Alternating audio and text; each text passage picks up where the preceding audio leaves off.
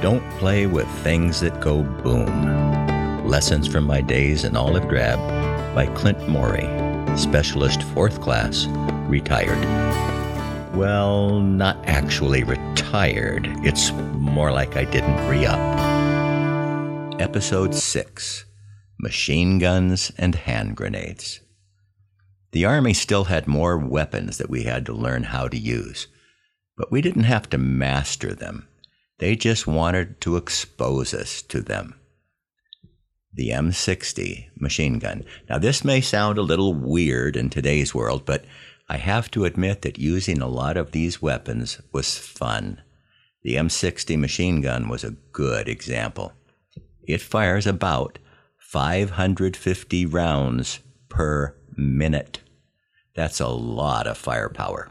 Now, we shot at old cars that had been set out on the firing range, and the bullets from the M60 literally ripped the cars to shreds.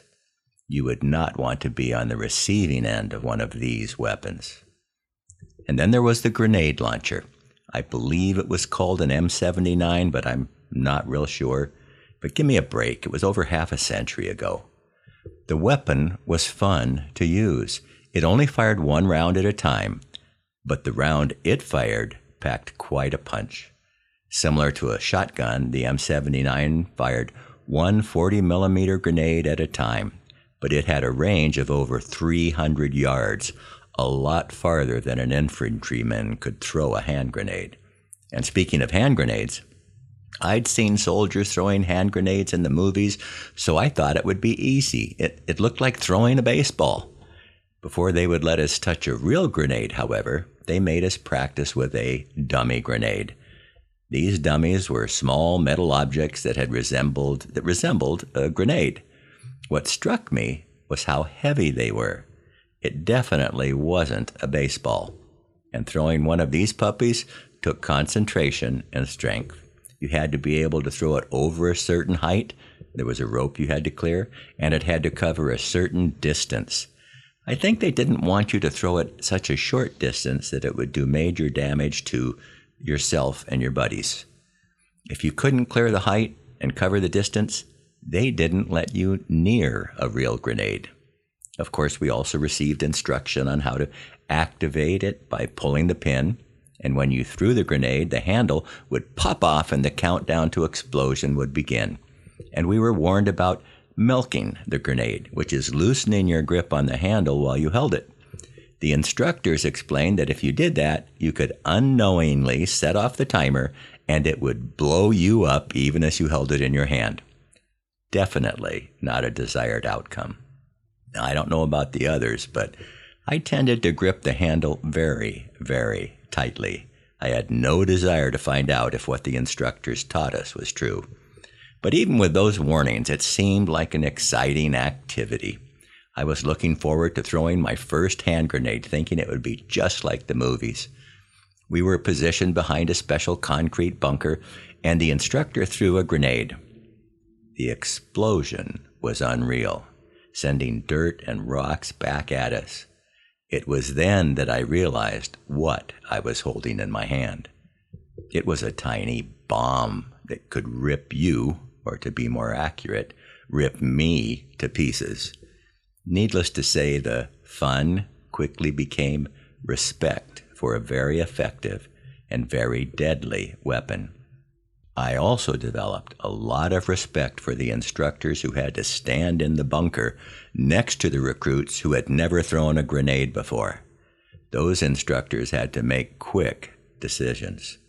Whatever the Army was paying them, was not enough. We also learned how to put on gas masks just in case we came under a chemical attack.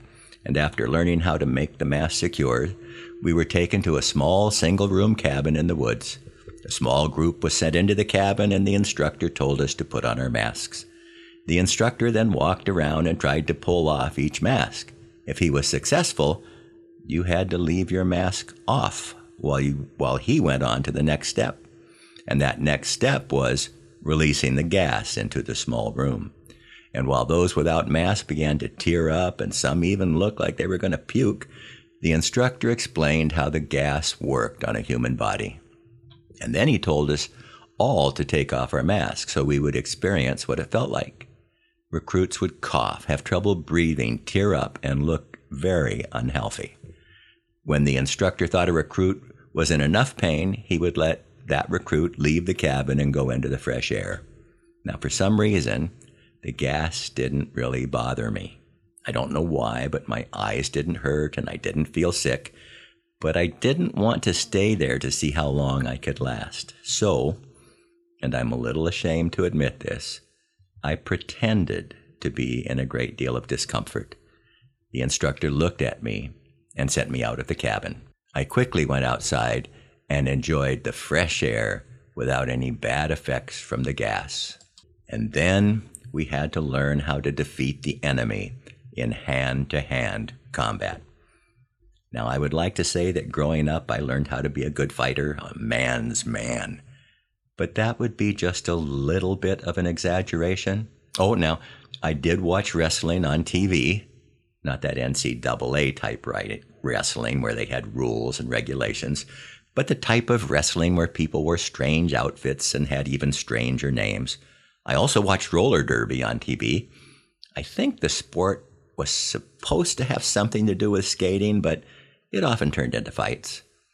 Now, I did not have a lot of practice with actual one on one fighting growing up. In fact, during my entire school career, I was in a grand total of, oh, let's see, what was it? Um, one fight. And I did my best to avoid that fight. In fact, I prided myself on my ability to talk my way out of just about any difficult physical situation. But on that day, I wasn't successful. Something was said to me on the playground. We're talking sixth grade here. And my friends who heard what was said made it very clear to me that if I backed down, I would be a worthless coward. Now, I really didn't want to be a worthless coward. I also didn't want to fight, but I wasn't able to come up with any pithy comments that would let me leave with my dignity intact. Being labeled a worthless coward seemed more than I can bear. So the fight began. I moved quickly at my opponent, wrapped my arms around him, and we fell to the ground, and I continued to hold on so he couldn't hit me. That was my entire strategy. Hold on tight for as long as I could. I can't tell you how glad I was when a teacher came over to break up the fight. My schoolyard honor was intact, and more importantly, I wasn't hurt. Now, that just happens to be the whole amount of the awesome fighting background I brought with me to the Army. But the drill sergeant explained not only did we have to learn how to use all those fun weapons we had been practicing with, but we also had to learn how to fight the enemy with our bare hands. So the Army was going to teach us hand to hand combat. Now they knew they had to begin with my attitude. The drill sergeant screamed at us to get us properly motivated. What's the sweetest tasting liquid in the world? Well, we screamed back, Blood, drill sergeant! That motivation technique was not working for me. But the Army didn't care if my attitude was right. They went right on with the training. We practiced many moves that were designed to disable an enemy who was trying to hurt us. It resembled something like judo, but it seemed to me that it required an enemy who would let you grab him, trip him, and roll him to the ground.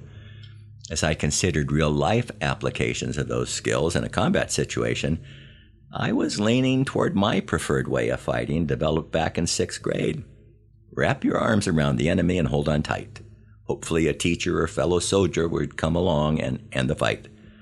But then the Army introduced me to the hand to hand fighting technique of all hand to hand fighting techniques.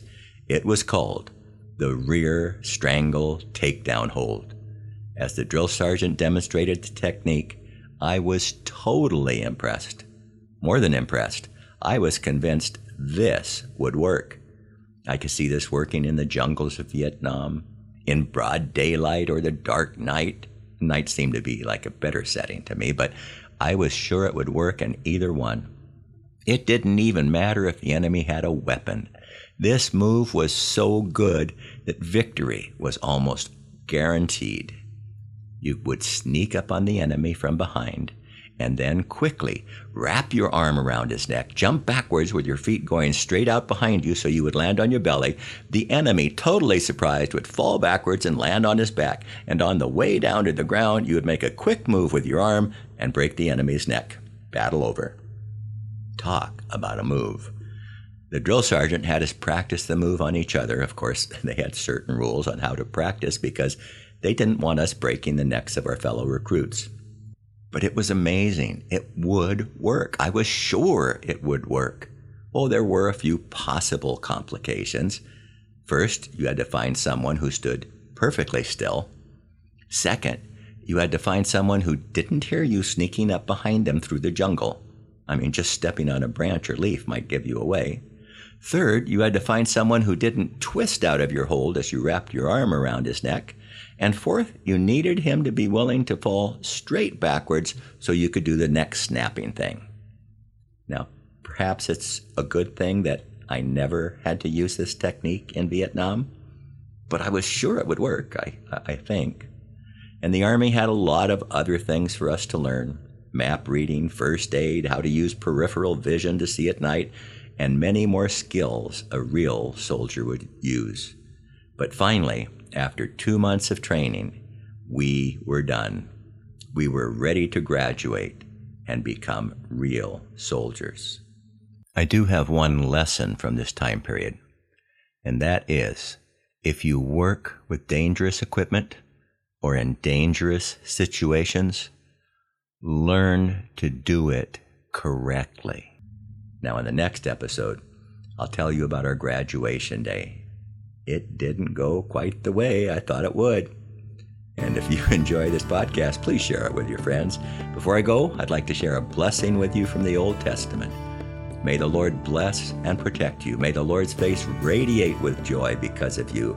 May he be gracious to you, show you his favor, and give you his peace. Number 6, 24 to 26.